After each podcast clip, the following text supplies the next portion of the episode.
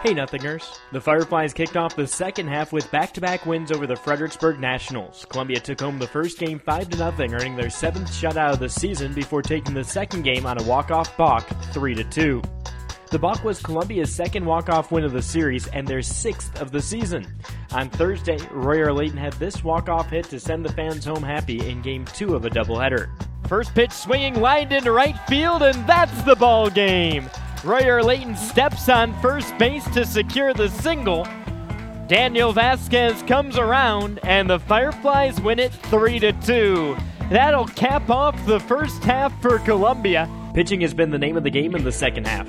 After the shutout Friday, Shane Panzini had 10 punchouts in five innings Saturday before Oscar Rayo closed the game out with four one hit innings. The Fireflies wrap up their series with the Fredericksburg Nationals at 5 tonight, and after a pair of off days, open up another series at Segra Park with the Augusta Green Jackets. From Columbia, I'm John Kocsis.